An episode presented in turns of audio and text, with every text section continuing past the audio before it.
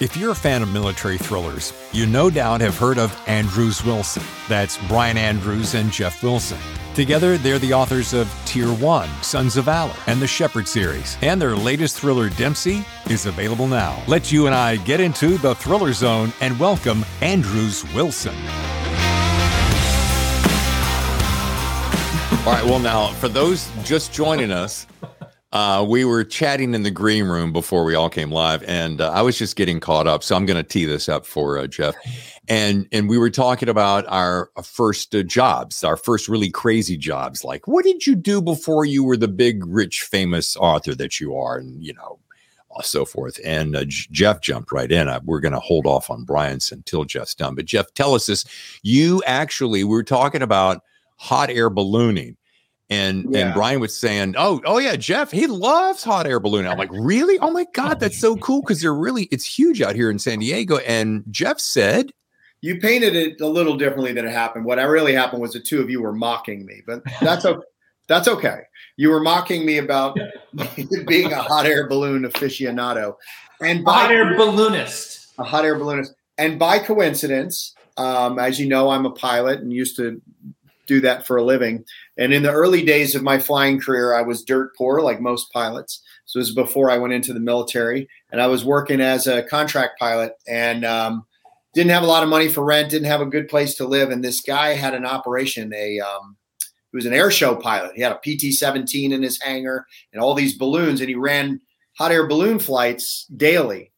And he told us, me and my roommate uh, at the time, Bill, he said, You guys can move into my hangar for free if you'll crew the hot air balloon trips in the morning, which is like, as you know, because it's big operations out there where you are. That's a sunrise thing, right? When the sun first comes up.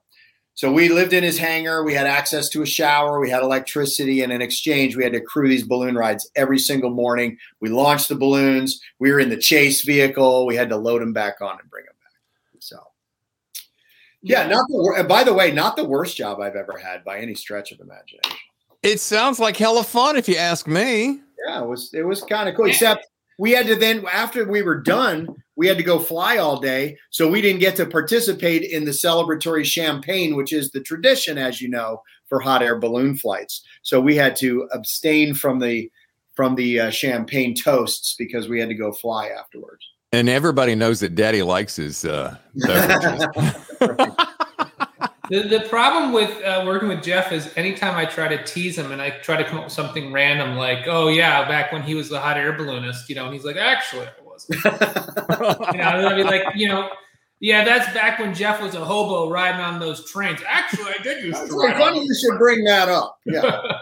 All right, so Brian, I can't finish this story, and we'll get into we'll get into the important stuff. You know, things like Dempsey and so forth. But come on, tell us your most let's go with most obscure off the beaten path people would go you what? kind of a job.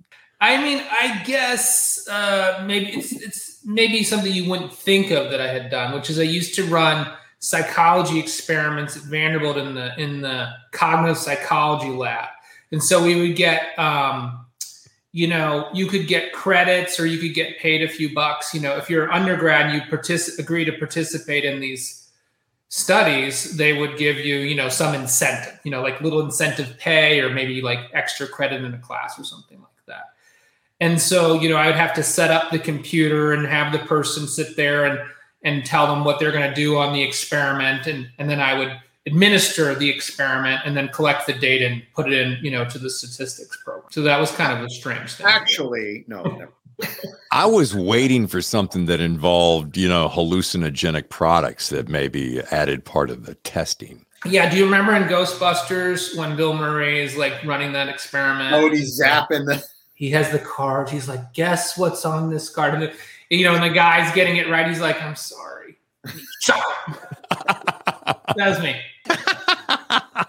All right, welcome back to the show. Last time we chatted, and I was trying to remember this, talking this morning with Tammy. I'm like, when did the last time I saw these guys? And I'm like, we were sitting down having breakfast at Thriller Fest. This was like uh, last summer, and it was so much fun, and we are getting caught up. And you guys were right on the precipice of some really cool stuff going. And then I wait, no, no, no. Uh, Brian and I Brian co-hosted a Pop and Coast with Connor Sullivan Mhm. while Jeff was out hot air ballooning. Right. I think, I- you know, I remember that now. I think while he was hobnobbing with you guys, I was doing all the work. Oh, you see how that happened? Yeah, he had, time, he had time to turn that one around on us. I see that. Yeah. All right. Now, before we get to all the really fun, sexy stuff like Dempsey and so forth, which, wow, what a ride. What a friggin' ride. I'm just going to say that now and say the other heat when we get there. But let's talk about family business, uh, family stuff, and, and just what life has been going on. We're going to save the big juicy news. We got a little piece of juicy news, which is not all that new, but it's new to my listeners and some people who have been living under a rock. But let's talk about just what you been up to, like since the holidays, et cetera, just to kind of, you know, just break the ice because you guys make me nervous. You're so intense. Well, you know, most of what we do is um, sit at our computers because we have because we have to write four books a year.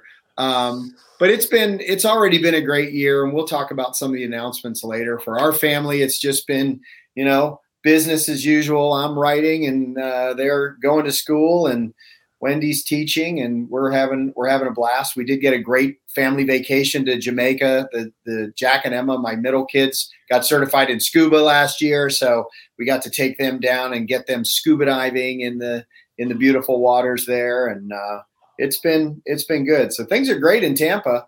Yeah, so I think for us, this was an interesting uh, holiday. My mother in law, she developed breast cancer and she lived in Florida and the hurricane hit and cut out all the power to her building. So she had mapped out all her surgery and therapy and everything she was going to go through in Florida. And, um, you know, her building lost power. It's like, you know, her car was in the garage when, the, when it got flooded and stuff. So for us it was just this whirlwind okay let's get her come to to to the house she lived with us in our guest room and you know my wife has just been uh, a superstar and we got her through all her treatment and she just left uh, yesterday so to go back home so she lived with us basically for almost five months she's cancer free uh, and she's a new woman and so it was interesting when she left um, you know, all of a sudden, just that one less person in the house, it just seems different. It seems quieter. It just seems less, you know. Um, Yeah. We were all talking about, oh, you know, now that Dee Dee's not here, because she was always out there, we were playing games and stuff. And so it is interesting how the family dynamic does change just when one person comes or goes, you know.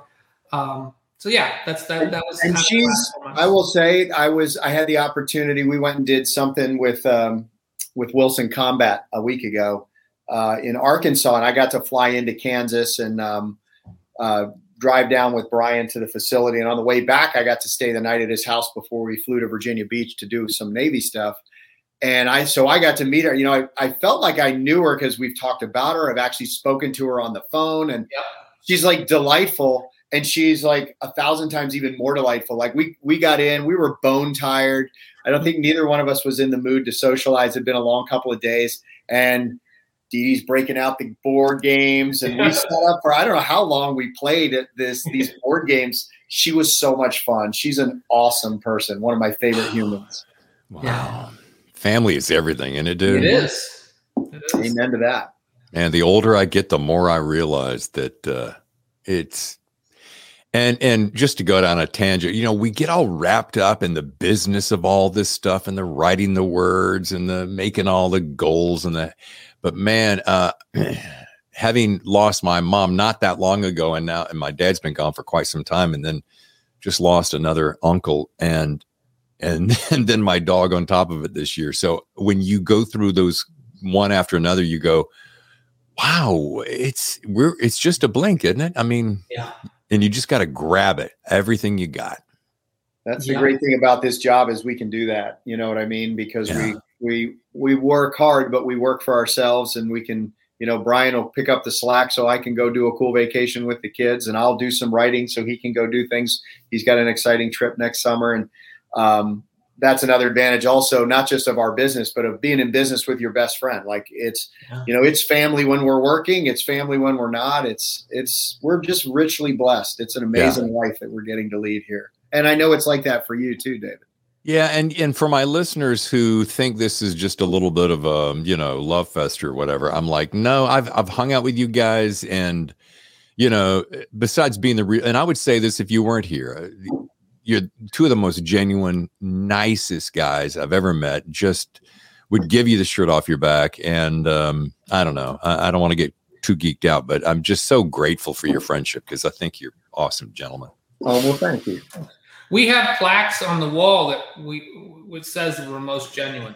yes, like like the like the office, right? The best boss, world's best boss, right? Yeah. Same, same idea. All right, so let's do this. We're again. I'm going to hold this off a second because, okay. um, and I and I wanted to let you guys know I really was working. This is going to seem kind of weird because the news that you're getting ready to share with my audience, uh, most of the world already knows. However, not everyone does. And I have listeners uh, and watchers, viewers joining me all the time. So this is going to be kind of brand new and new to some people. But on top of that, I had teed up. I was going to have a little surprise drop in visit from our mutual friend, Tom Colgan. Ooh. However, this morning he pinged me right before we all connected and he said, Dude, I am sick.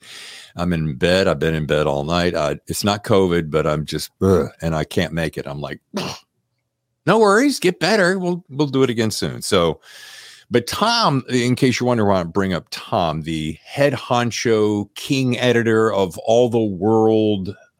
God, I forgot his entire title, but he's a big dog at the big house of publishing and um, editor for you guys and many, many other biggies in the world. But he was going to, I, I just wanted him to like pop in and go, Hey, got a little bit of news. And again, I know the book drops the 21st, but um, go ahead and share with my audience the huge news. Well, the huge news is that we're doing a book for Tom, but it's for one of the different series. It's not the same series we were doing before. We he tapped us to write Jack Ryan Sr. the Clancy book number 24. Bam. Yeah, super exciting. I'll tell you, um, Marc Cameron has done such an amazing job, and before him, Greaney, and like everybody that's done this series has brought their own voice to it. So it's a little intimidating. First, it's Clancy, right, and then on top of that, you have these heavy hitters that have that have uh, gone before you. But uh, what an honor to do book 24, which will come out in in 2024. And we're not going to give any spoilers to what we're writing, but I will tell you this: our book, the 24th book in that series, is going to fall on the 40th anniversary of the launch of the Hunt for the Red October. And so we might be exploring some exciting ways to honor that huge anniversary uh, with this book. And I think, what do you think? We'll probably leave it at that, right, Brian? I think that was the perfect teaser. That is, you know, and now, Jeff, will you have to give little extra notes to Brian to let him know kind of how that whole Hunt for a Red October world works? Because I mean, he doesn't. He's not yeah, what is he? What is what does Brian know about submarine? Right. Well, what I told Jeff to get ready for this is that you know basically he needs to spend the next few months in his closet. So you, put, you know, put a little bed in there. Um, have some other people have to be in there at the same time as you, so you get used to what it feels like to actually be underway. Now, in my defense, I have been on a submarine one time, and um, I could not wait to get off of it but mostly it was because of the submariners. Um, oh, not because they're not great people, but they're very they're very serious people, and they made us sit in their wardroom for like hours and hours. I can't remember how long. It was like felt like a day, and they wouldn't let us move about the boat at all. And they're like, "Oh, you know, you're not, you're not. This is all classified stuff." I was like, "Well, I think." We're, we're kind of classified people and but they so anyway they they were uh, they took security very seriously as they should. I'm joking a little bit. I think it probably had something to do with these guys wanted to carry around their automatic weapons in the nuclear engineering reactor spaces. You know what I'm saying? Yeah. Now, not to be, not to sound like an idiot, but the, uh, and it, it's crazy because the very first thing I think of a sub, and having watched movies about the sub, and Tammy, Tammy and I uh, share a little bit of this. Claustrophobia is a little being closed into a space that you you can't really get out of like instantly. Are, are guys who get on subs? Uh, there, there can't be any guys who get on subs who go, "Oh, uh, by the way, boss, I got a real problem with claustrophobia."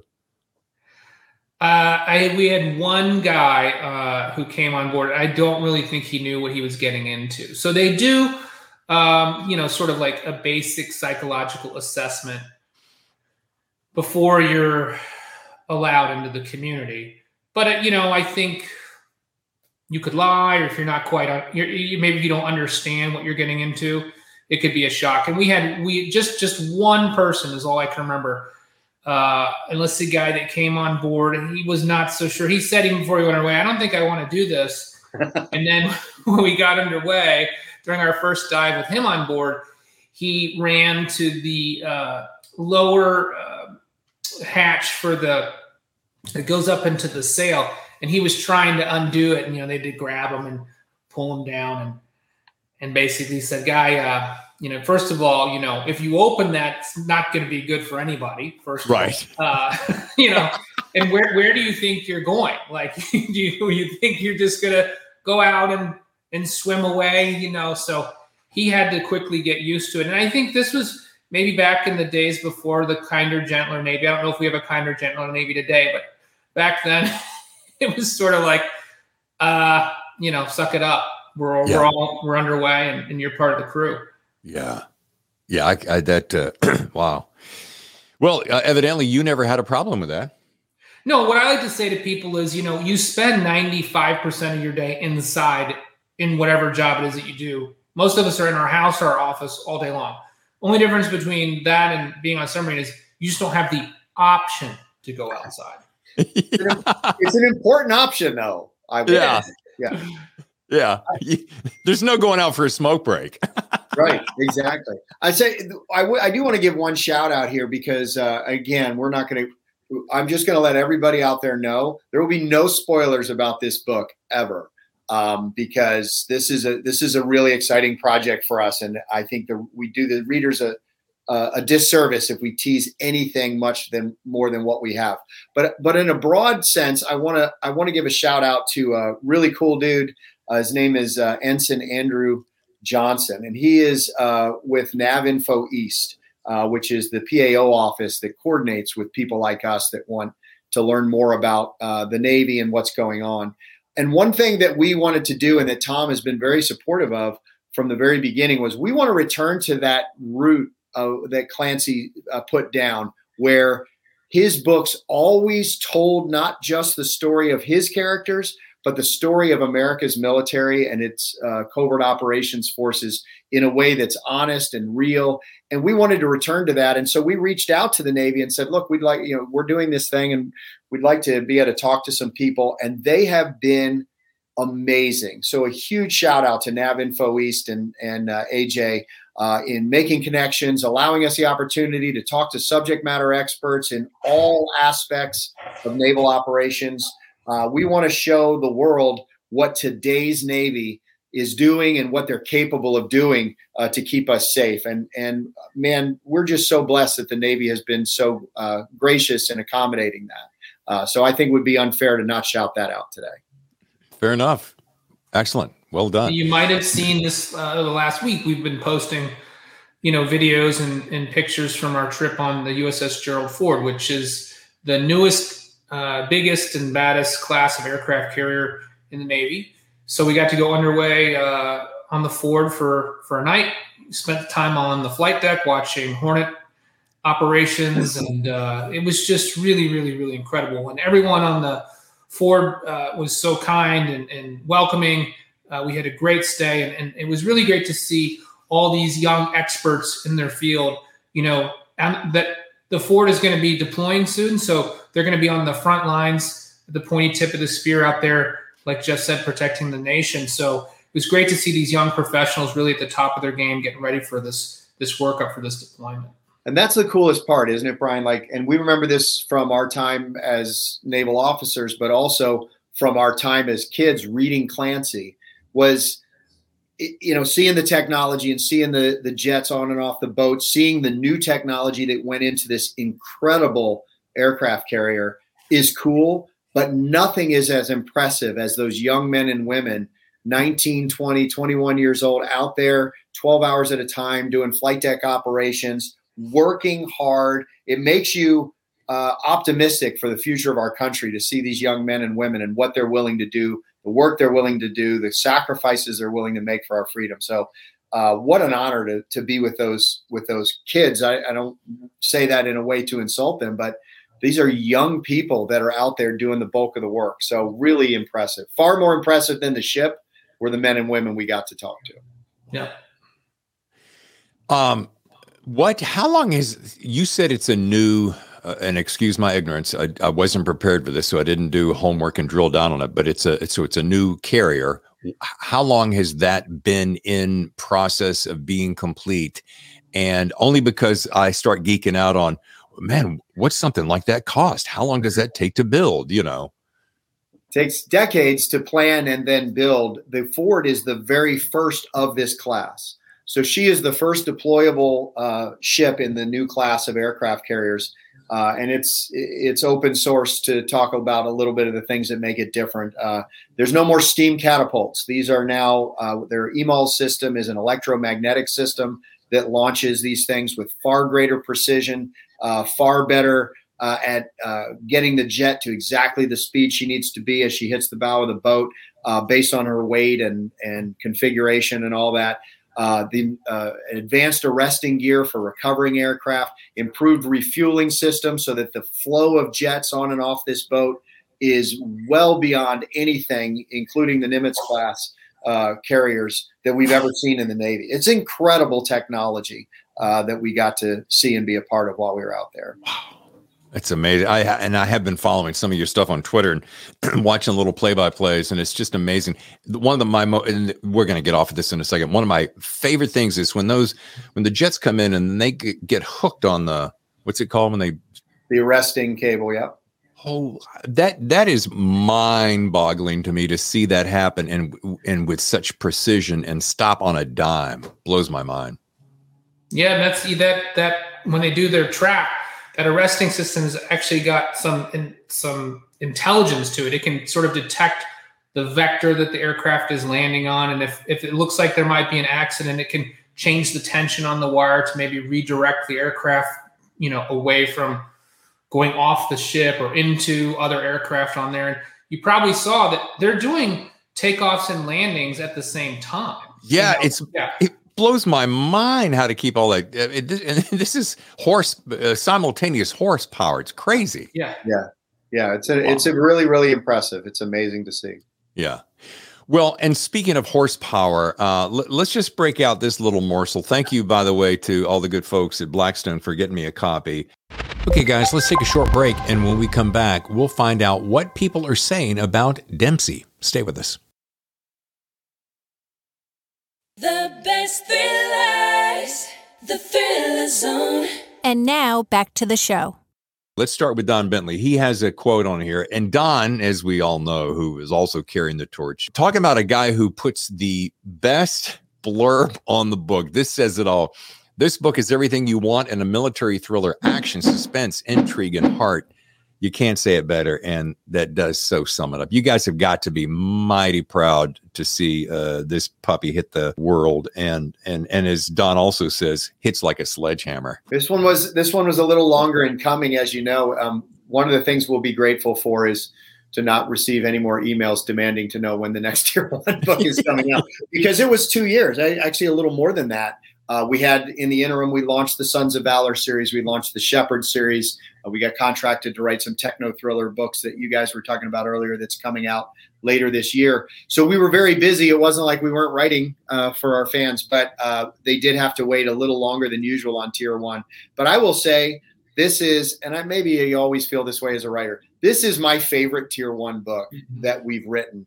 We evolved Dempsey to a point where something new had to happen, and I think we delivered in this book. Um, it was it's a was a joy to write. it was uh, an opportunity to close so many different loops that were left open in the first uh, six books. Um, but we're really, really, really excited to see how the readers uh, feel about this one. Yeah, and I'll tell you the uh, I want to throw my own quote in here because the opening scene and that's you know when you can grab the reader like you do on page 1 that opening scene with kick-ass sniper Elizabeth Grimes is like an atomic onion one layer explodes after another. there you go. That's that's my I blew it all right there. Um the, no, uh, that's a cover blurb. Atomic Onion. This yeah. book gets you one layer at a time. That's right, baby. You can quote that.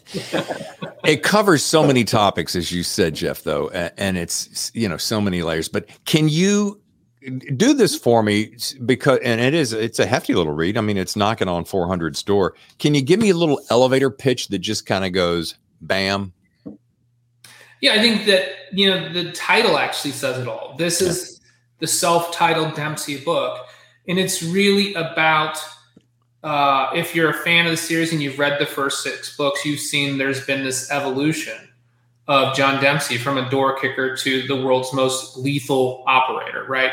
Uh, seal to spot really is his evolution. So that that this book is the culmination of everything that happened in the first six books because now we take Dempsey and we put him behind enemy lines in probably the most challenging environment imaginable to operate. And he has to do his mission all by himself. So it's it's Dempsey against the world. So that's that's the if that's you want your elevator pitch, it's Dempsey against the world all by himself in this book. And that's what made my palms sweat constantly because you guys are all about teamwork. Everything about you is about teamwork and having your brother by your side.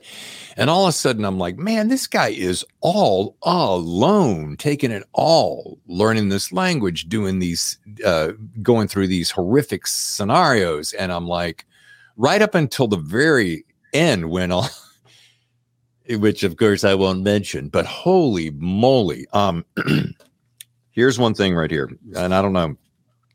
I'm a fanatic for this is why I, you know, do this so that I highlight things because I, I know my mother, my mother would go, Did you mark in that book, son?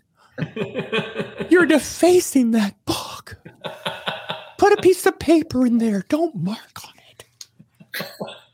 She never sounded like so you, that a day. So you did both. I see. What? So I did. I I highlight because there are certain things, and I, I, and I told Meg Gardiner this one time. I said, Mark, Meg, sometimes I just I'm reading your book and I'm like, it's like you know, you can have a snack or you can have a nice little lunch or you can have a steak where all you want to do is sit there and chew on that thing and really savor that with a nice little Cabernet, uh, etc. And you just want to really chew on it and I said, so what I do is I'll highlight these things because I'll come back later and I'll just go and I'll find a spot and I'll just read that again because it's so inspirational to me and challenges me to up my game. So um, these are compliments here, flowing gentlemen.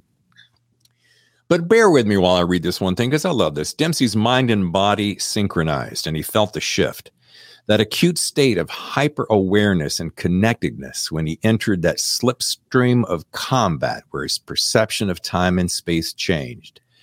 He felt the cadence of a conveyance and the rhythm of reactivity as Petrov's security team charged forward like a living organism, four in front, four in back, the head of the beast in the middle. Come on, man, that stuff is good. Well, I'll tell you, Dave, I'm glad you brought up the thing about uh, the team because it is something that we always hammer, right? The idea yep. that you, one guy can't drive a, you know, $10 billion submarine. One SEAL doesn't take that high value target or take out bin Laden. And it's been part of the ethos of the Andrews and Wilson brand to honor that. And so on its face, it almost seems like this flies in the face of that. And what we noticed about Dempsey, what he did, I, I know I'm talking about him like he's a real person, but what what he did, what he informed he us as he we were tough. writing this subconsciously for both us and Dempsey, he did what Dempsey does.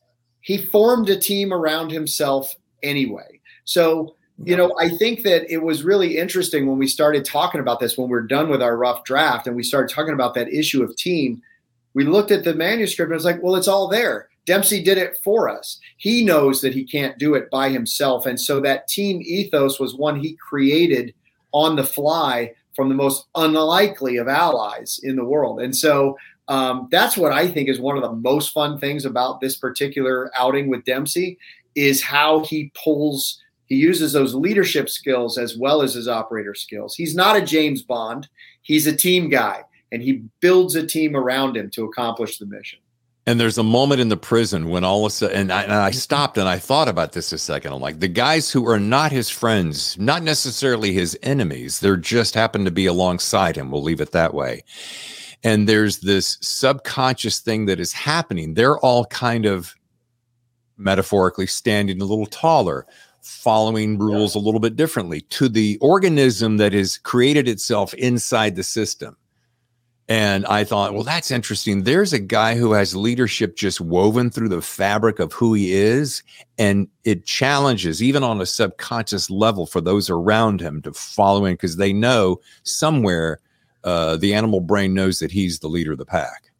Yeah, he has a presence. And and when he walks through a space, it's it's almost like you remember in the movie Gladiator, you know, he shows up and he's sort of this outcast and midway through the movie, all the other gladiators are basically bowing to him as he's walking through the, you know, the underground of the Coliseum. It's sort of like that with Dempsey. I mean, when he shows up, he is the one that is the most picked on and and has to bear all the brunt of of uh, you know the informants and the and the and and, and the prison guards and, and everything. And but just his character and his willpower wins people over and they recognize his integrity and they recognize his strength. And like you said, even you know Makarov, you know, like he's willing to follow Dempsey, which is yeah. crazy, right? Yeah, that's just the force of will that the man has. And what's fun about Dempsey is he really is an amalgam of men like that that Brian and I have known in real life and served with in real life. And what's fun about Dempsey that is definitely a mirror of those men is that, uh, and women too, for that matter, uh, is that they so often don't even know that about themselves. They they capitalize on it, they work it into their system, but they don't sit and consciously know, well, I'm a great leader, they'll follow me. It's sure. just there's not a real conscious awareness. And so what we had the opportunity to do in this book was to show that about Dempsey, but then also show that that is beginning to develop in his son. And I don't want to give anything away, but you do meet uh, his son, uh. Jake, again and get to see where he is in his journey, because that's a question people have been emailing us about quite a bit. And so you'll see in this book as as Jake goes through his journey, his opportunity to prove the leadership that's innate in him that just like his dad, he doesn't really fully appreciate or know uh, even that it's there, but it is, and it's so obvious to everyone around him. You just took the words right out of my mouth because I was getting ready to say I had a question about a particular element, and I'm going to be as surreptitious in uh, avoiding uh, as possible. I had this very specific question, and I'm like, how do I ask that specific? And then you just said it, so we can talk a little bit further off camera, but as we start to wrap because of stack schedules, I want to say this. Uh, I was trolling, I was trolling through y'all's website this morning, and I clicked to your film TV page because I know you guys are stacked. That's you know, and I want to be super respectful of your time. But if folks, if you just want to see how busy these guys are, go to uh, Andrews-Wilson.com and then go to slash TV film. I think it is or film and TV. So you guys are talking to let me rattle this off because I used to work in Hollywood. So this really is impressive to me, if I may geek out for a second. So we're talking to Skydance, Picturestart, Imagine, Sony, fifth season Endeavor content, Hutcher Parker, uh, Hutch Parker rather, and Cross Pictures. And there are uh, no roughly about a dozen projects in any one form of uh, process. And I'm just like, first of all, holy moly. Second of all, my question is this after all that um, between tier one sons of valor uh, shepherd series web griffin uh, and now the tom clancy stratosphere i i walk away going how in the wide world of thrillers did these guys have manage such a prolific stack of content and this isn't blowing you know heat up your skirt because I, I, know the discipline it takes and maybe therein lies part of the equation but the, the discipline i mean and this on top of running two families i mean how, how do you guys do it in a year seriously give Five us your pages secret a day. That's right. Five And it pages. a day. sounds so stupid, but about a year ago, Jeff was like, dude, we probably should say to, to get all this done, we at least have to have a minimum benchmark for what we're going to do every day, just for accountability purposes. He's like, why don't we try for five pages a day? It's like, I don't know if we can do five pages a day each. And that's each. Uh, but we do. And that's our benchmark. So if you think about that, that's 25 pages each. That's 50 pages a week. It works out. yeah Yeah. yeah yeah And you're a writer, Dave, so you know that you know five pages on. We're in Act Three of your novel. Five pages a day is like easy day. Like anybody could do it, right? Because you have all that angular momentum, and um, you you have days where you write twelve, when you write fourteen. Not every day. They're unusual days, but they sure happen. But for every day like that, you also have a day where you work really hard to get three pages. Yeah. It's three good pages, but early in a in a project, that's what you can do. And so that commitment, because of our obligations, to say no matter what, your day is done when you've done five um, each, has really been a game changer for us. And it doesn't have to be five pages in the novel in progress because now we've got, as you were pointing out, we've got treatments that we're writing. We're writing shorts. We're writing, um, you know, one pages and stuff for all these other deals we have. That gets to count, but you got to do five. You got to do five every day uh, each. And if we do that, it allows us to do what you're talking about have some weekend time with our family, be able to go to church, be able to have a family dinner and that sort of thing. And if we don't commit to it, then it bleeds into the weekend and we're asking our families to make pretty big sacrifices we don't want them to make. So sounds simple, but it isn't always that simple in application. But the idea of it is pretty simple and we make it work. You know, my dad used to have this great quote. I've quoted it my entire life. He says, Son, if you aim at nothing, you're going to hit it every time. I love that. Yeah. And it sounds so simplistic, and yet it's exactly what you're saying. And I have, I have found, and I'm only nine books in, and this is all self publishing, what I call practice before I really launch. But I said to myself, I was going to get 10 books underneath my belt before I said, okay, now, now that I've worked all my kinks out and I figure it'll take me about 10 years, that's okay. I got the time. I got other things to do. That at that time, if I if I build in the time and build my discipline en route, then when it comes to the time to deliver that point where I think, okay, now I've worked out my kinks and I've learned from guys like you and I've taken the courses and gone to the conventions, etc., then I can say with all confidence, and I've put in the discipline, now it's my time. And it also triggers probably what you guys are, because you guys are super disciplined guys. I mean, you grew up that way, you went into the military that way, and now in this uh, second, third chapter of your life, you're doing it again.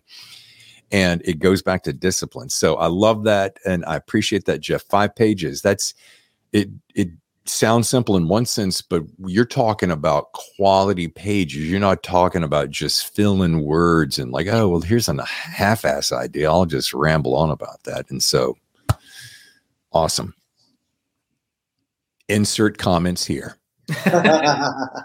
I, I think you know just any any aspiring authors that are listening to the podcast or anybody that's struggling you know on their second or third or fourth book you know don't be afraid to just give yourself that daily page count goal because i think you know even if you don't hit it if you got three or four uh, that day it might be two more than you would have gotten otherwise right so you take your your dad's advice david and then you say okay now how do we how do we Andrews and Wilsonize it? Okay, that's that's kind of where we're at with with with our method. And also, I guess you know when you do exceed your targets, like Jeff said, when you have your 12 or 13 or 14 page day, now suddenly you say, okay, uh, I'm ahead. What can I do to fill in uh, the the time that I bought back?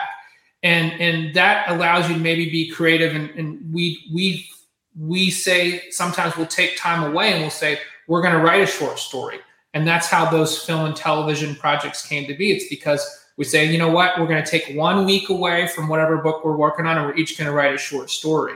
That's two more pieces of IP that we didn't have before that we generate in one week. So always be thinking about ways to create more IP for yourself as an author besides just the one thing you're working on right now. And can I jump in here a second? And I don't yeah. want to toot my horn because it's always I try to always make this about your horn tooting. However, and and it because you made just a superb point, Brian.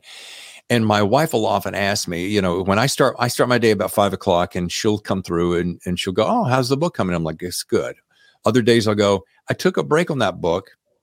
To carve out we call it people magazine moments. I'll take a, an hour or two and i'm like i had this idea this floating idea that came out of nowhere and i'll take and i'll just drill down on that and i'll beat out uh, a, a, rough outline of it. Yeah. And i might spin that into a short story and it might take on a life of its own and then i'll just put it away so that i don't get distracted.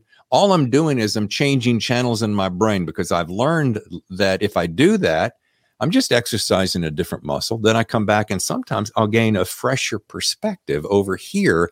Yeah. And it has unlocked. It's it's kind of like when you're driving a car and you know that you're focusing on driving and you know that you have to hit this road to that exit and so forth. So you that part of your brain's going. But man, uh, I do some of my best writing when I'm driving because it allows that other sphere of my brain to just go, oh, what about this? And I hadn't thought about that. And he, what if he did this? You know? Yeah. Well, mean, if you have that other story that's rattling around back there, eventually that itch becomes so big that you can't do the work you need to do be, unless you scratch it. And so, taking an hour to just get a little bit of it on a piece of paper, even handwritten, uh, you know, outline like you're talking about, makes a difference. And the other thing I'll say about the five-page method that is a benefit that you don't see coming. Yeah, we all know those days where you had this huge 12 or 15 page day because you're in the climax. But I've had these days since we started doing this where I hit three pages, and if we didn't have this rule that I have to tell Brian how many pages I wrote, and I want to be able to say five, I'll have those days where I'm like, I'm spent, I'm done. There's nothing there. There's nothing in the tank. I'm going to stop. But because I know I have to do five, I'll force myself to write. And sometimes those days are eight page days because forcing myself to write one more page is just the fuel I need that I yeah. go, oh my gosh, wait a minute, look where it's going. And I'm turn around and I wrote five more pages. And so I've got a total of eight. So it's just really a tool to discipline yourself to put in the work. You'll have days where you force yourself and those pages aren't your best pages, but at least there's something you can edit. But for every day like that, there's two or three where I write way past goal just because I forced myself to make it to that five pages. Yeah. I'm not going to go down this rabbit hole. However, I'm going to say this. I, I, would love, God, I would love to spend like an afternoon in the same room with you guys. There in Hollywood, it's called, you know, writer's room. So they'll get uh, together and they'll throw. I was talking to Joey Hartstone, who's now the EP and showrunner for Your Honor on Showtime and he was talking about this in the way that you know you'll come in sometimes people will be flatlining a little bit and you'll come in you'll, you'll have a spark of an idea and you'll drop it in the room and they're like oh yeah and then boom boom boom boom boom boom boom boom and they're like little fireworks it'll take off and with you guys I don't want to belabor this. I'm not going to drill down on how do you guys do that? How do you write over here? And how do you write over here? And how do you make it come together? But I would love, I don't know why I did that voice on some. Um, that was Brian, right? You were imitating Brian. but I'm like, I always wonder how, you know, if you're going to, you know, maybe Jeff's got an idea that, that Dempsey should be doing this. And I know you guys, you know, have a Bible that fits the whole world together, but, and then, uh, and then all of a sudden Brian goes, well, maybe he should go down this path. So, but I would love to, I'd love to watch how that happens and how you guys hopscotch back and forth and, you know, maybe how you bring it together. But we'll, we'll talk about that another time because I know we got to wrap unless you have a thought that you just want to interject real quick. Well, I just think it's a it's a really good point, but it's actually the way we write novels, and it's the only way we know. We've been in the writers' room for eight years, um, yeah. because that is our technique. It's anytime you're unsure, you get on the phone. We talk four or five times a day when we have a Got work it. in progress. It is like it's all the benefits of a writer's room. Brian will drop this little thing, you know, I was thinking about, and it'll go boom. And I'm like, your first thing is like, what does that have to do with anything? And then two seconds later, you're like, oh, no, wait. Yeah, because that makes this thing that I was struggling with work. And then if we do this, we do this. So that writer's room thing is real. It's the advantage of being a co author team. And it's something that we put to use four or five times a day, every single day of our life. Wow. You know, I studied at uh, the Groundlings in Hollywood when I was out there on my first tour of duty. And um, one thing I learned, and I learned it instantly, and it's a great little thing that everybody can use in everything in life. And it's called the yes and method. So if the three of us are in a scene and I'm like, oh my God, where did this, uh, where did this pickle with a gun in his hand come from? You guys would go, oh, that's right. There's the. I've been looking for that, right? So you're yes and, and you move it forward. If, but if if Jeff, for instance, say that doesn't look like a pickle, I think that's a banana, or you know, that's whatever that is. I don't want to go off that. The thing is, if you stop it, then you stop the momentum. However, if you go yes and oh, the banana is going to be perfect for here, then you keep that room going like that. And in stand up and or improv Groundlings being an improv group, it teaches you to keep the room spinning, so to speak, and the momentum going. Yeah. yeah, and I think I think that's something that we do, and we maybe, maybe never talked about it in that way, but I think that that's an important part of our method. Is that instead of shutting the other guy's uh, idea down when you hear something, you say, "Okay, and we could do this." You know, that's sort of our yes, and we say, "And we could do this, or this could happen, yeah. or this could happen." So every new idea is just an opportunity. And then the other thing we do, I think that, you know, maybe other writers have trouble with, but I think if you're going to co author, be in a writer's room, you need to be able to come to grips with this. Is just have the, you know, the security or the self confidence to say, if the other guy's like, eh, I don't know if that works, or, you know, why do you want to do that? Just be comfortable playing devil's advocate and being able to hash it out. And it's not about being right, it's just about finding the best direction for the story. So, yeah. you know, we'll do that too. We'll say, well, let's, for the sake of playing devil's advocate, if we did that, it would cause this, this, and this. Yeah, but then this, this, and this. And so we always come to, a, we don't ever hang up the phone. Well, I would say every once in a while we, we, we leave an item unresolved, but most of the time, by the time we've hashed it out, we each have our marching orders and we're comfortable with, yeah, yeah, this is, we've solved that dilemma and now we can go right. And that's part of that five page count, right? Like the phone call is not to just like muddy up the waters and get the other guy confused so he can't work too. It's to resolve that issue and then you both get back to work. Yeah. Yeah. Well, when Jeff said that, uh, yeah, well, what does that have to do with anything? It made me think of that. But in reality, if you're like, oh, it might not have anything to do with that at that moment or in your mind at that moment, but you may go, oh, you know what Brian said earlier. That it always that goes really- somewhere. It always yeah. goes somewhere. Even when you're like, I don't know, I'm not pretty sure I don't like that at all. It may not even go where that the first guy suggested, but it I can't think of a time where it didn't take us somewhere that was a better place than where yeah. we started. So you gotta you gotta let your ego down and you've got to be open and you know, you also got to be able to say, Well, I don't like it, and here's why I don't like it. Yeah. Because that's just as productive because they're like, Yeah, but if we do that, so maybe we change it to this, and then that resolves this problem and then you have a solution to the problem that gives you a plot point you never would have thought of. Yeah. yeah.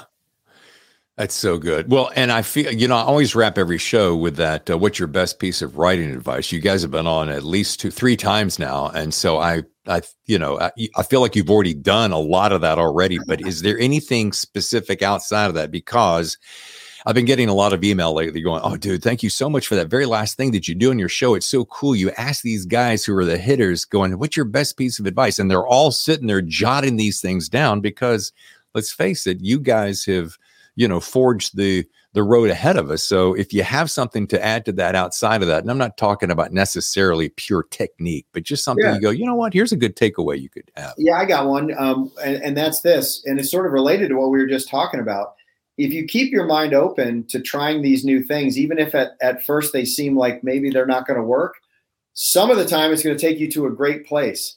But remind yourself that if it doesn't, that's okay. All writing is rewriting. It's okay to be open to try something. And if it doesn't work, it's delete, delete, delete, and you go in a new direction. But you yeah. still open some avenues that wouldn't have been open to you to begin with. Yeah, and I love that one. I mean, that's our guiding principle. And I would say if I had to come up with something new that we haven't said on the show, um, how about this one? A lot of times we'll do this where we get, if we get stuck on something, we'll say, well, uh, we don't necessarily want the readers to have to suspend their disbelief. Uh, so this doesn't make sense. We'll go back and forth. And invariably, the solution is we put it into the book. So what I mean by that is if there's a question that we have, something that we are uncertain about, we'll make the character ask the question, right? So that way, instead of the reader suspending their disbelief, the character suspending is is making himself or herself say, "Why would this happen? What would happen?" And now it's in the thread of the book, and so there is no suspend your disbelief. It's part of the narrative now. I like that. Yeah, yeah, yeah. That's so clever. So good. So solid. All right. that one once or twice every book. Yeah. Yeah. People are gonna people are gonna say, "Oh, that couldn't happen." Well, we'll just have Dempsey say that couldn't happen and provide the answer. Yeah. yeah, I like it. Well, folks, uh, once again, as you know, the book is called Dempsey. It's a tier one thriller and it's the latest and it's hot. And you guys, man, first of all, uh, real quick thing you want to learn more, go to andrews wilson.com and dig it out there. But you guys, uh, thank you so much for taking the time. I know your your slate is full, and so uh, I know we had a little bit of a hitch in the giddy up at the beginning, but thank you for bearing with that and uh, making it all happen. Anytime, David. Anytime. Yeah, we're going to be on Reddit. Uh, so the, we're doing an Ask Me Anything on Reddit. So pop on over there on Wednesday, the 22nd. I don't know when this episode's going to air, if it's after that. Then you can always go back and there'll still be a lot of threads with questions and stuff that you you'll see will have answered many people's questions about all the work that we're doing, our military service and the like. So Here's the beautiful thing. This is uh, we're recording this on Monday the 20th. The book drops Tuesday the 21st. This will air on Wednesday the 22nd. Perfect then. And I'm going to admit my ignorance right here. I know what uh, uh, Reddit is as far as going to get information, kind of like a big talk forum, but I, I've never spent much time on it because it feels like yet another rabbit hole. The ultimate rabbit hole. This one's just going to be an Andrews and Wilson rabbit hole. so. Dude, like I need another rabbit hole. Thanks again, guys. Enjoyed it. Thanks, man. Once again, a great big thanks to Brian and Jeff, Andrews Wilson, and their book Dempsey. It is a killer book. You're going to love it. All right, kids, can you believe we're already kicking off March next week? Seems like just yesterday I was starting my New Year's resolutions. Read more books. No kidding. All right. William Landay is my next guest as we kick off the month of March. All that is mine, I carry with me. Folks, I got to tell you something right here, straight up, serious as a heart attack. One of the best books I have read since I began this show. You're not going to believe it. Book number four? What? Yes. New York Times bestseller Bill Landay is going to be on the show as we kick off March. And yes, we have a killer March lineup for you. Uh, I can't mention the names yet, but uh, Inside Scoop, April, May, June. We're already got three big heavy hitters. Bam! And uh, some uh, new up and coming authors. Some people I'm very excited for you to meet. Some of these people I've been following for a while. Anyway, those details are to come. Folks, thank you so much for making this one of the fastest growing podcasts in the world. I couldn't do it without you. I'm David Temple, your host. I'll see you next time for another edition of The Thriller Zone.